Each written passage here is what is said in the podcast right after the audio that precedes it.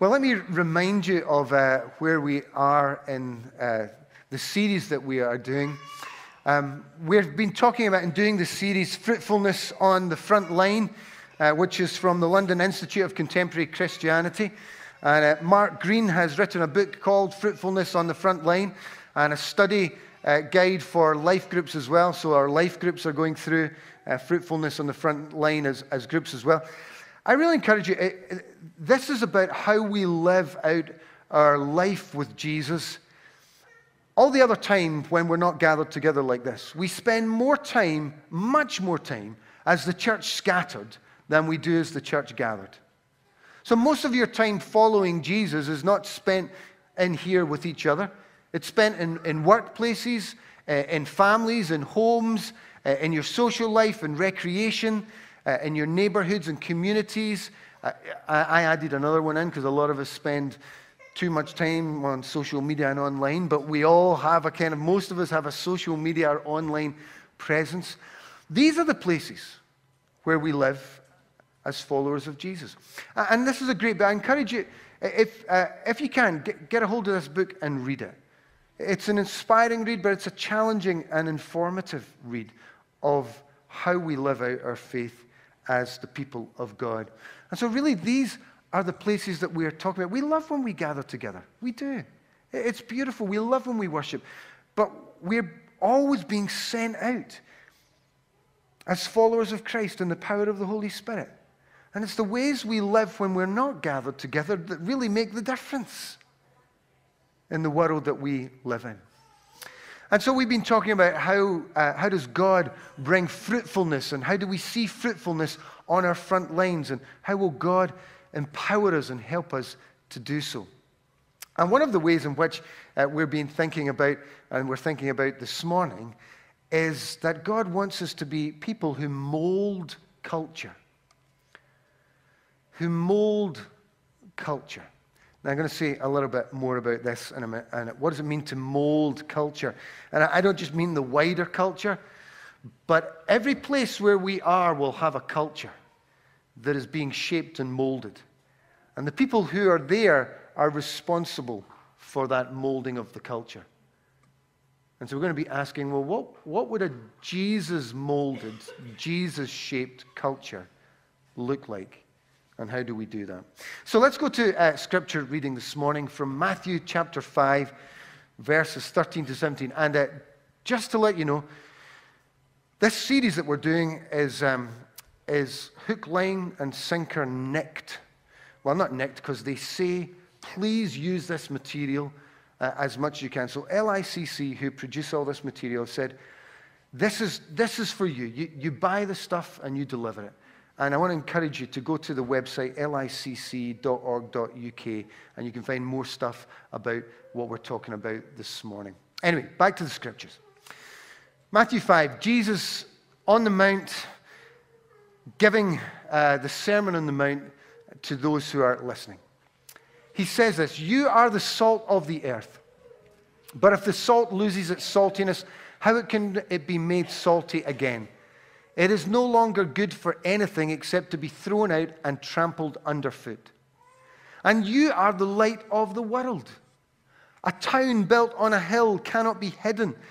Neither do people light a lamp and put it under a bowl. Instead, they put it on its stand and it gives light to everyone in the house. In the same way, let your light shine before others, that they may, pray, may see your good deeds and glorify your Father in heaven.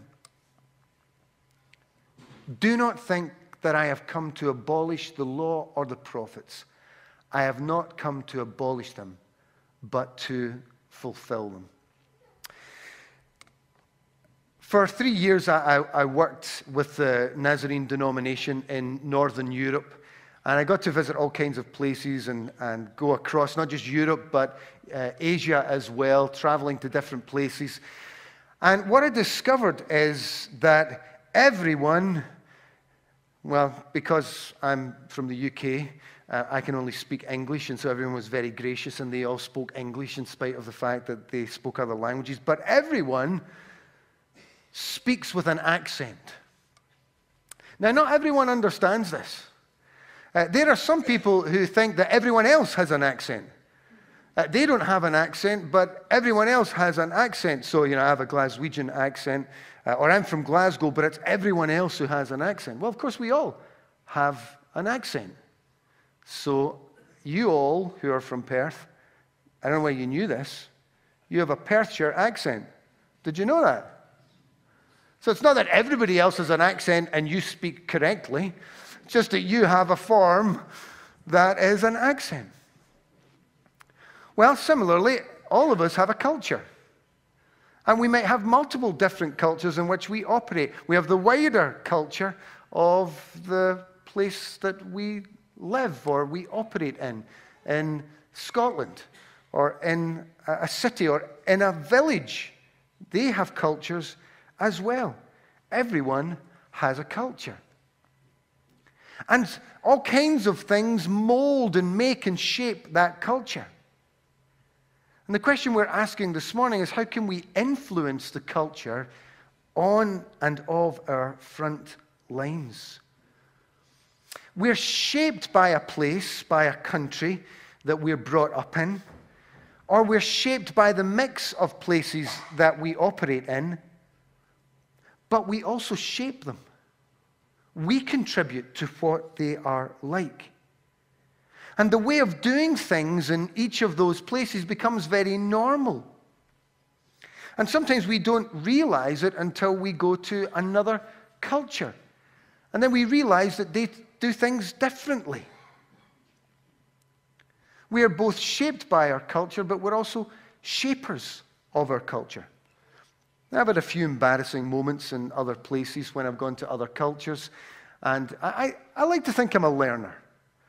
And so when I go somewhere, I like to ask people, normally it's in the church, because uh, that's wh- where I'm connecting with people, what I need to learn, and I'm watching. So I went to Switzerland uh, a couple of years ago, and when I was in some uh, meetings with the, the church there, I was kind of watching to see how people greet each other. And, and so the way people greet each other, Fred, if you'd like to, to stand up, is I was watching it in the church. So everybody who came in, they would come over and they would put their hands on their shoulders and they would go, mwah, mwah, mwah. And I thought, okay, great. So, so I, I, so I, please be seated. So, um, so, so I thought, great. And just to confirm, I said to the woman who was kind of overseeing all this, I said, um, what, eh, is this the proper way to greet one another? And she said, Absolutely. And she did the same to me as, as I had done to Fred. I thought, great. So, so I went to a hotel for a coffee. and uh, the waitress came in, and uh,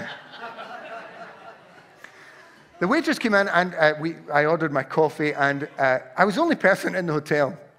And, uh, and we, we, we had a, a, conversation that was going very well. And, uh, and, and so I drank my coffee, had my cake. And then I, I got up and I, I remembered that they also say goodbye to each other in the same way. So I, was, I knew that I was due to meet the guy who was picking me up out in the car park. So I, I got up and I, I paid my bill and I was about to walk out, and, and the girl who served me came out to say goodbye.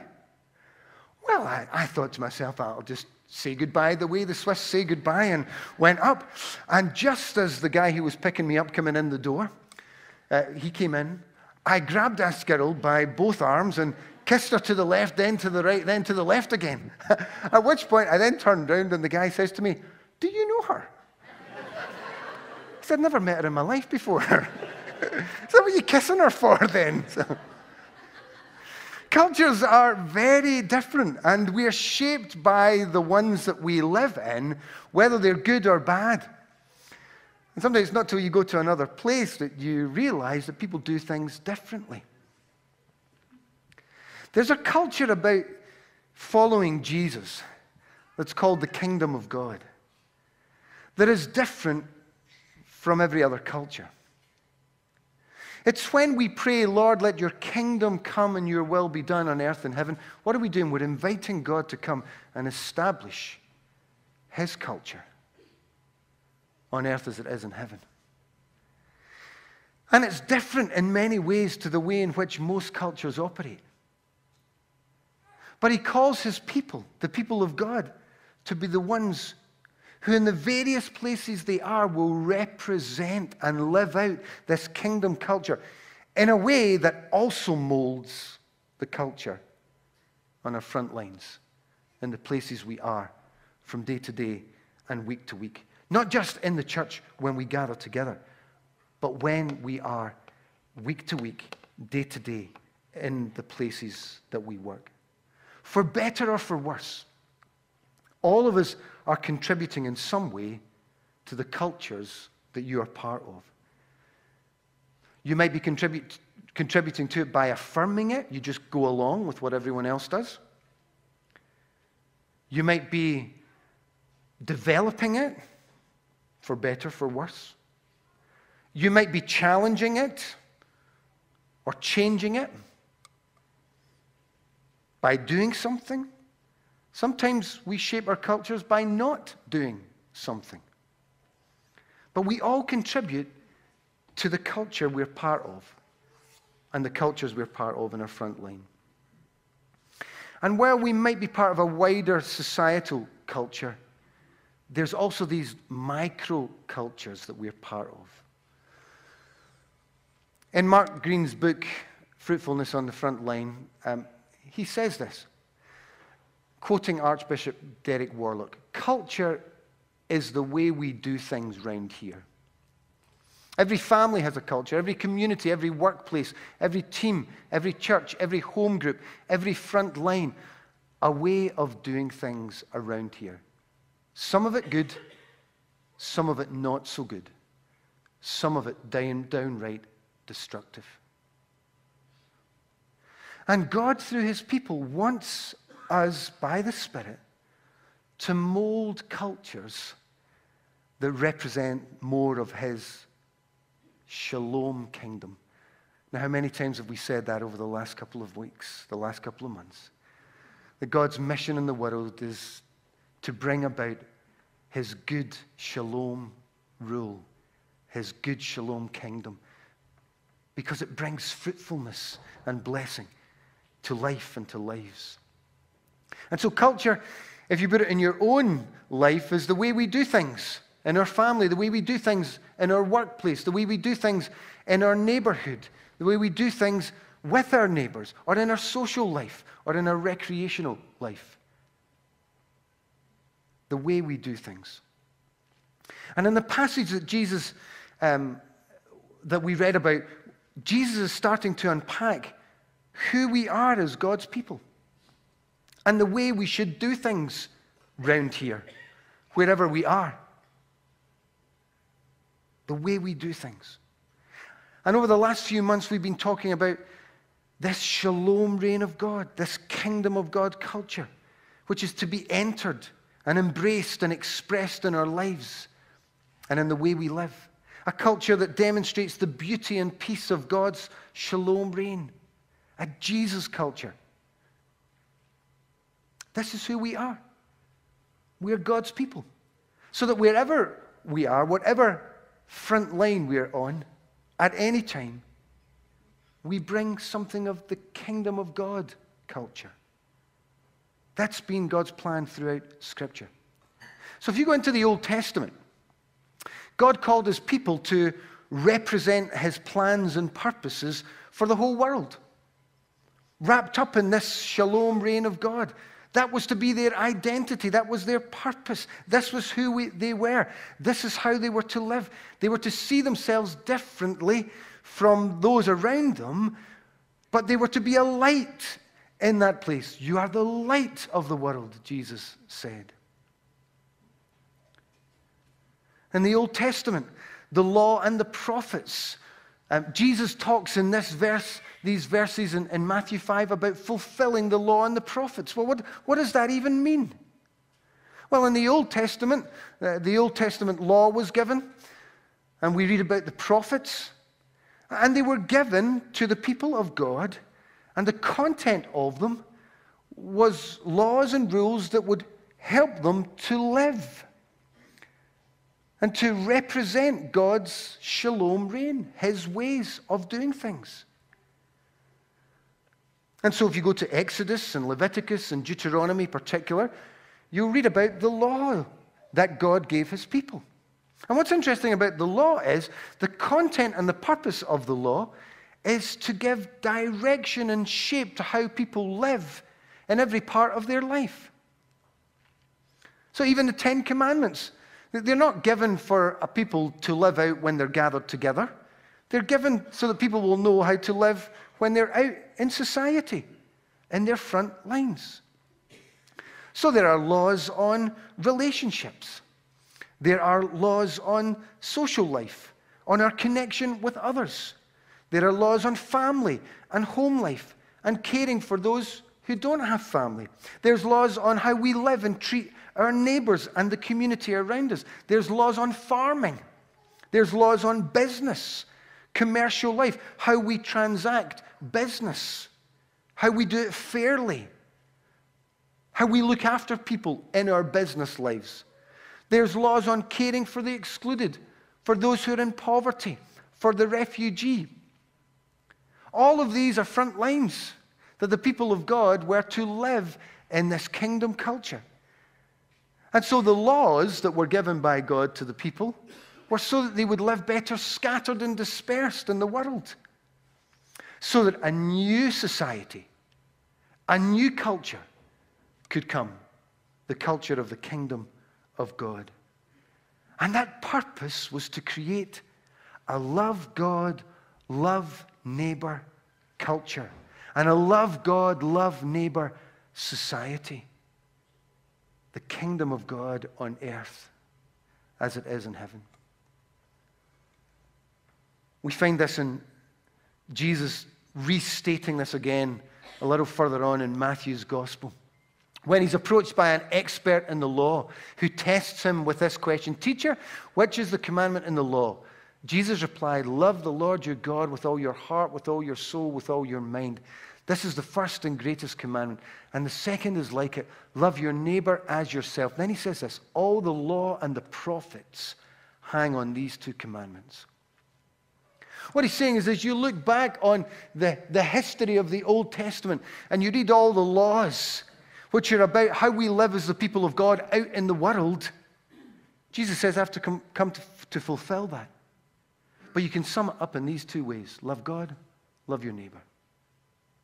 All these other laws can be fulfilled in those words love God, love your neighbor.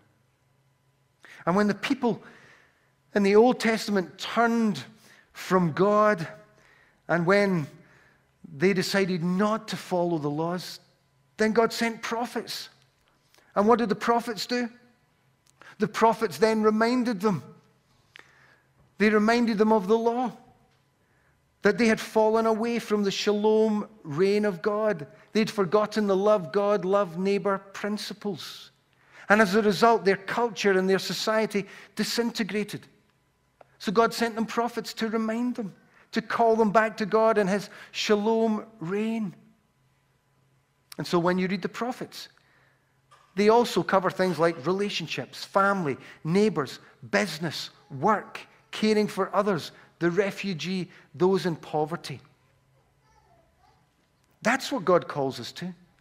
Molding culture in our front lines that is dominated by a love God, love neighbor culture. And this love God, love neighbor culture would impact and influence every section of society so that families lived with each other in the harmony and sanctuary of God's shalom rule.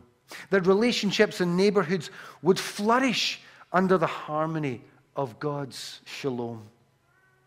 That business and government would transact and exercise with fairness, with honesty, with generosity under God's good, peaceful shalom rule, rather than injustice, rather than deception, rather than greed, it would be love God, love neighbor culture. And that would bless not just the people of God, but that would bless the nation and the nations.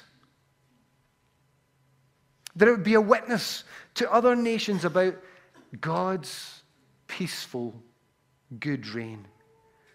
And so the prophets even talk about in Isaiah 49 that we are to become a light to the nations. And so Jesus says, You are the light. Wherever you go, you are the light. Bring and mold those cultures under the kingdom of God's peaceful, love filled, that reign. The people of God have a way of doing things round here, wherever they are, that is shaped by the beauty and harmony of God's kingdom, of this love God, love neighbor culture. Mark Greene writes The primary shapers of any culture should be first a total commitment to loving God. And as we were singing one of the songs earlier, much as we long for revival, for God to move and sweep across our nation, I don't know if you noticed also in that song that it calls the people of God to cost and to sacrifice. It's not just we go on our own way doing our own thing, but it costs us as well. And our commitment to loving God and our neighbor can be costly. And second, a total commitment to loving people created in God's image. A commitment, therefore, to seeking their best, seeking their blessing and flourishing. In that regard, the primary test of any culture, national, organizational, or familial, are does this culture honor God and does it seek God's best? God's shalom for all its people? A family ruled by a bullying parent fails the test. An organization run for the benefit of its bosses and not its employees and customers and fellow citizens fails in the test. A nation interested only in the prosperity of its own people fails the test. the culture of the kingdom of God. Love God, love your neighbor. And when Jesus says you are the salt of the earth and the light of the world, this is what he means. The everyday life we live is not ordinary, even when it's ordinary. It's the places where we mold culture as salt and as light in the world. We live out who we are, our identity as love God, love neighbor people.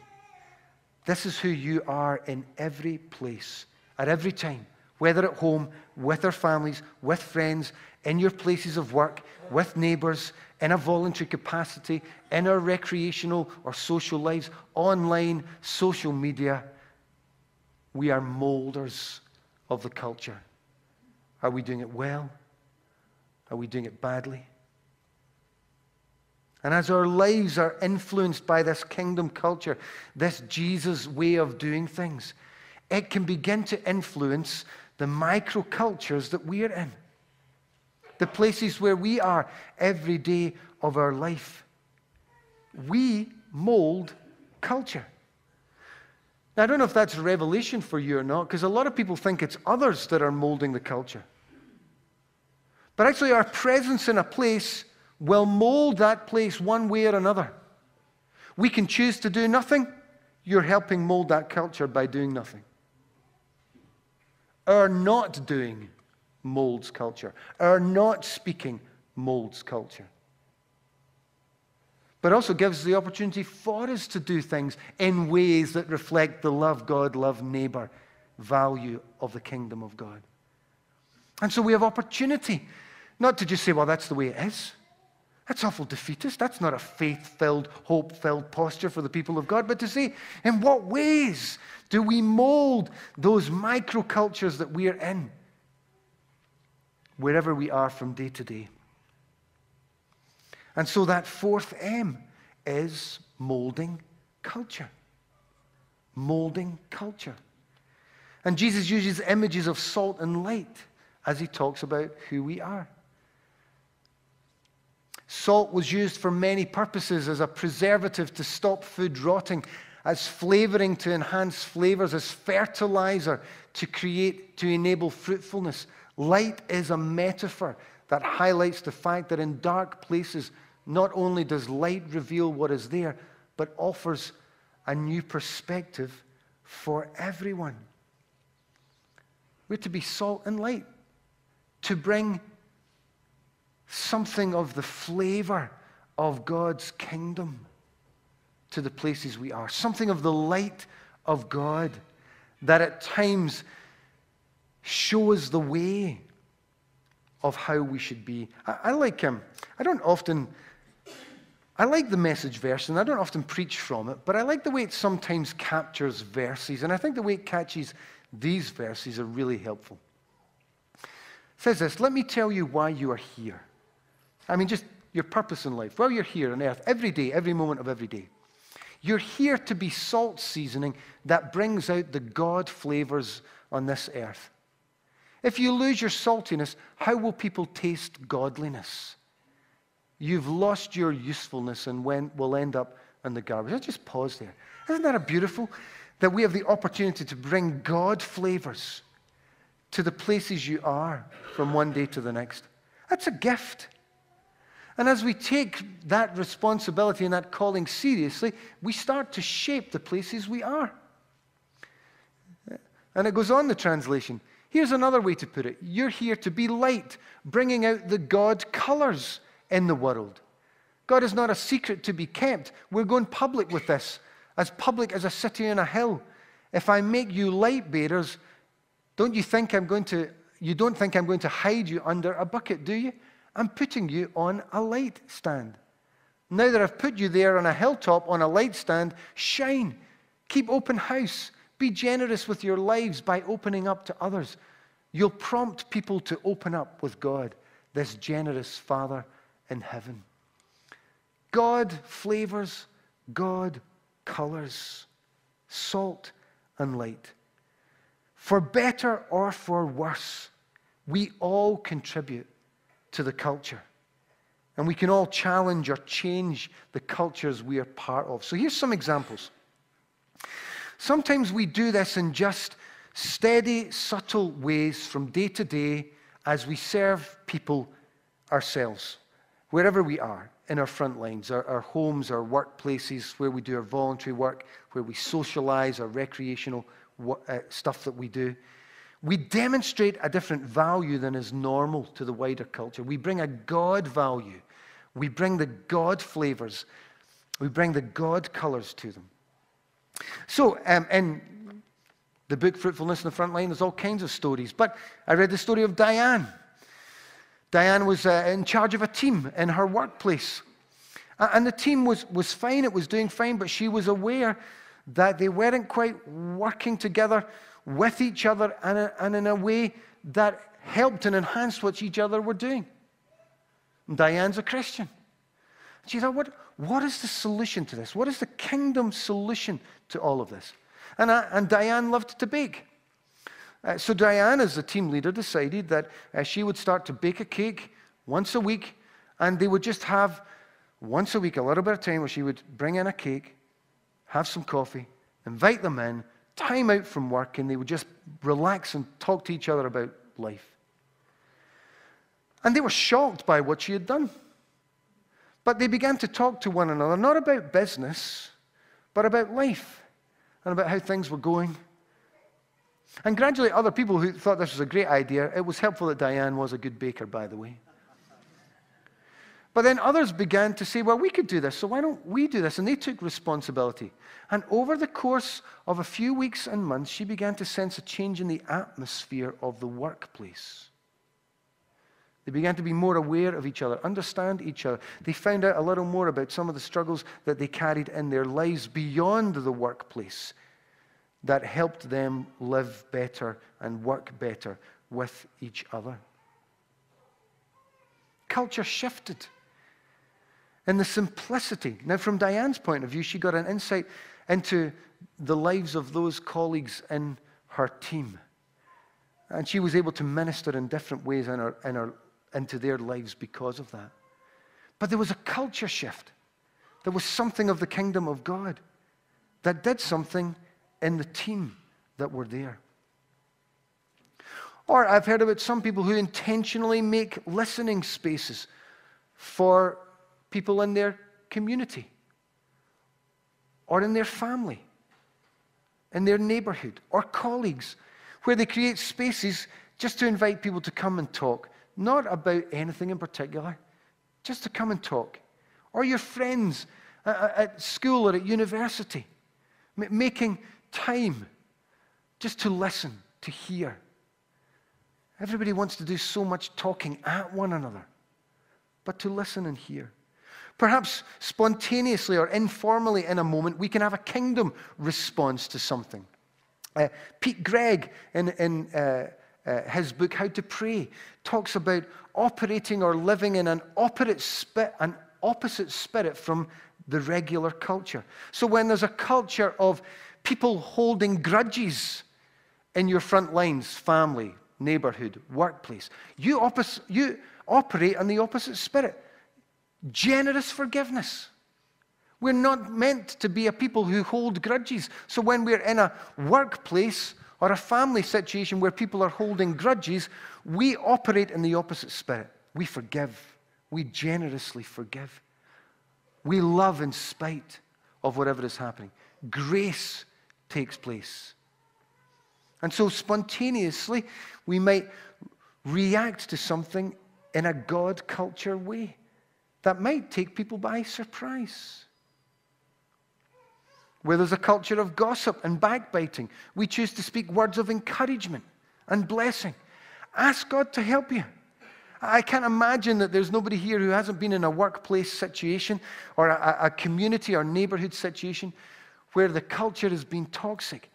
Well, it needs somebody to bring something of, of the culture of the kingdom to mold that situation. Ask God to help you and then respond in God ways, in God colors, in God flavors. The Apostle Paul talks about this when he says in Romans 12 Don't conform to the patterns of this world. Don't be squeezed into its mold, but be transformed by the renewing of your mind. Then you will be able to test and approve what God's will is, his good, pleasing, and perfect will. What's it saying?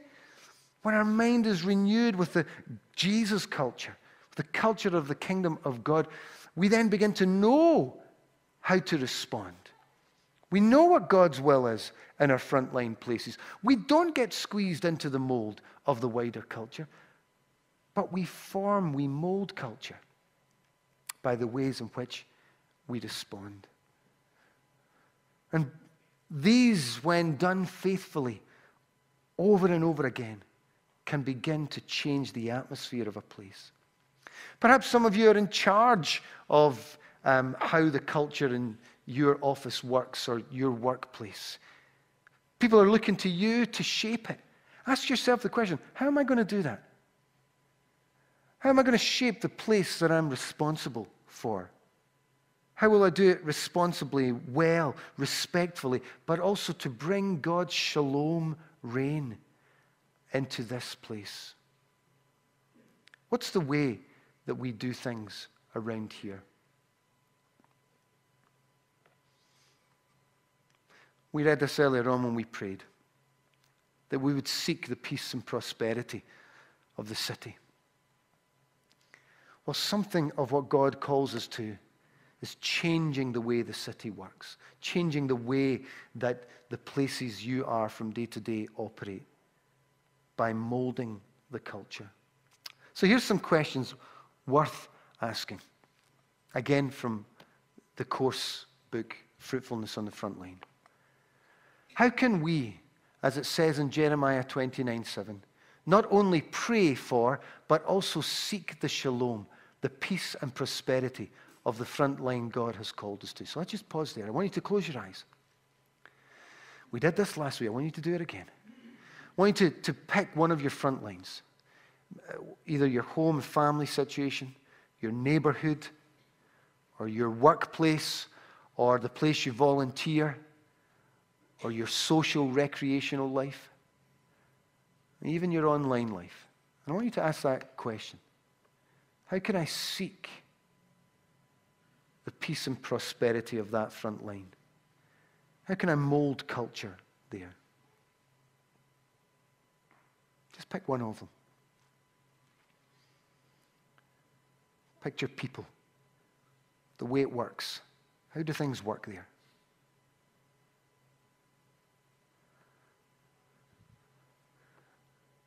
And then ask God to reveal to you how could I mold the culture there?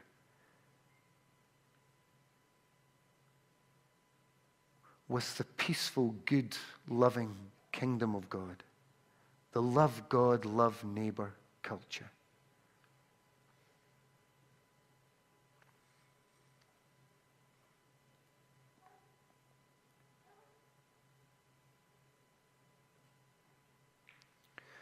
How can we be salt and light?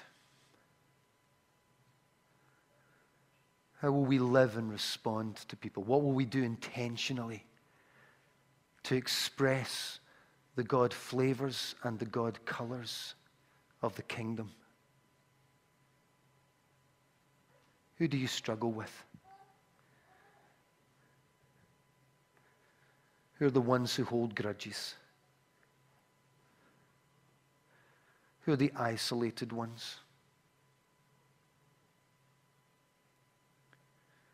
Where are the places where destruction happens?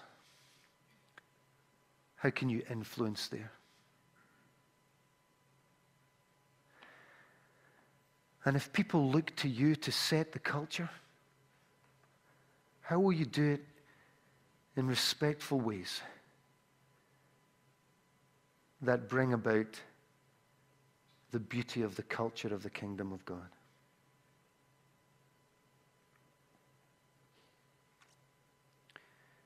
You are the light of the world. You are the salt of the earth. Let your light shine before others.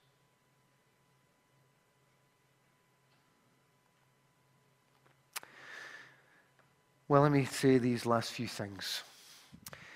I'm aware that not everyone will find this easy. I'm also aware that when we are seeking to live for Christ in our front lines, it can be difficult.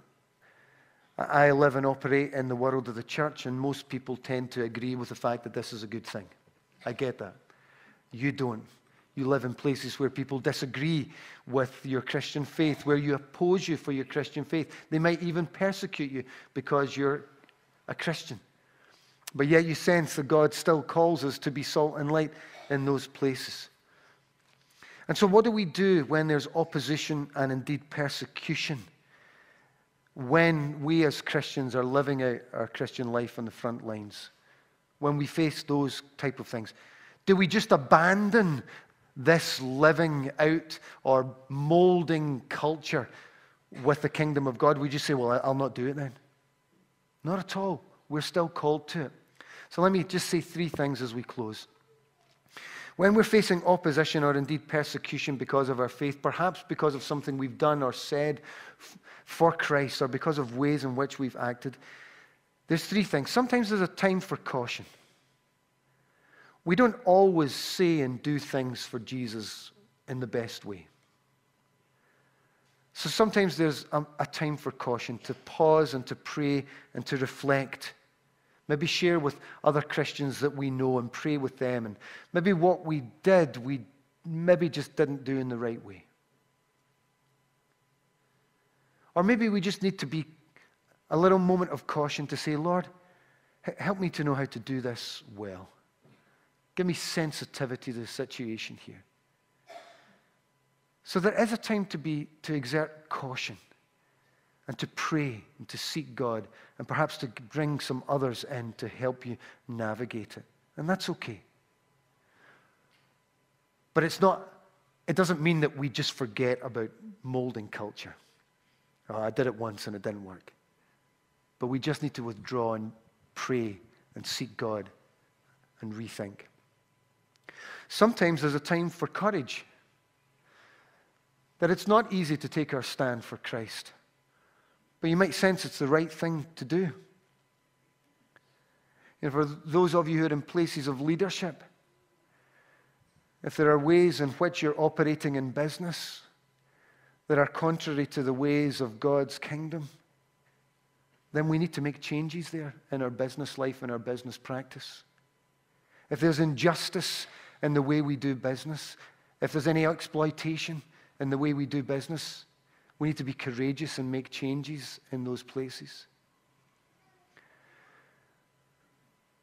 In the places of business, we need to be thinking about how, if I'm responsible for the shaping of this organization, am I going to do that in a way that is honoring to God? There's a time for courage. And then there's a time for change. And I mean by that, sometimes when we've been in a place for a long time, or even if we've been a short time, there may be a time where we say it's time to change and go somewhere else. Time for me to remove myself. You know, some jobs and some places of work don't contribute to the shalom peace of the kingdom of God. And it may well be that some of us have to think about a change. That was my journey out of finance. Not that I'm saying anyone who's in finances, but my journey out of finance was because I could no longer agree with the culture that was in place in the place that I worked, which was all about money and nothing about people. That's just not right. That's not kingdom. And so I removed myself from that place and changed to something else. If you're in a place, or even if in your own self, it's all about money, not people, something needs to change. Something needs to change. And so reflect on that. If you're under persecution or being oppressed for it, is it a time for caution? Retreat, pray, seek God, talk to others. Is it a time for courage? Actually, we need to do something. Or is it a time for change? Maybe I need to find something different to do with my life. We're going to read a prayer together as we finish and invite the worship team uh, to come up as we do so. Oh, do you know what? I don't think I put the prayer on the slide. So I'm going to pray the prayer for you. Would you stand with us?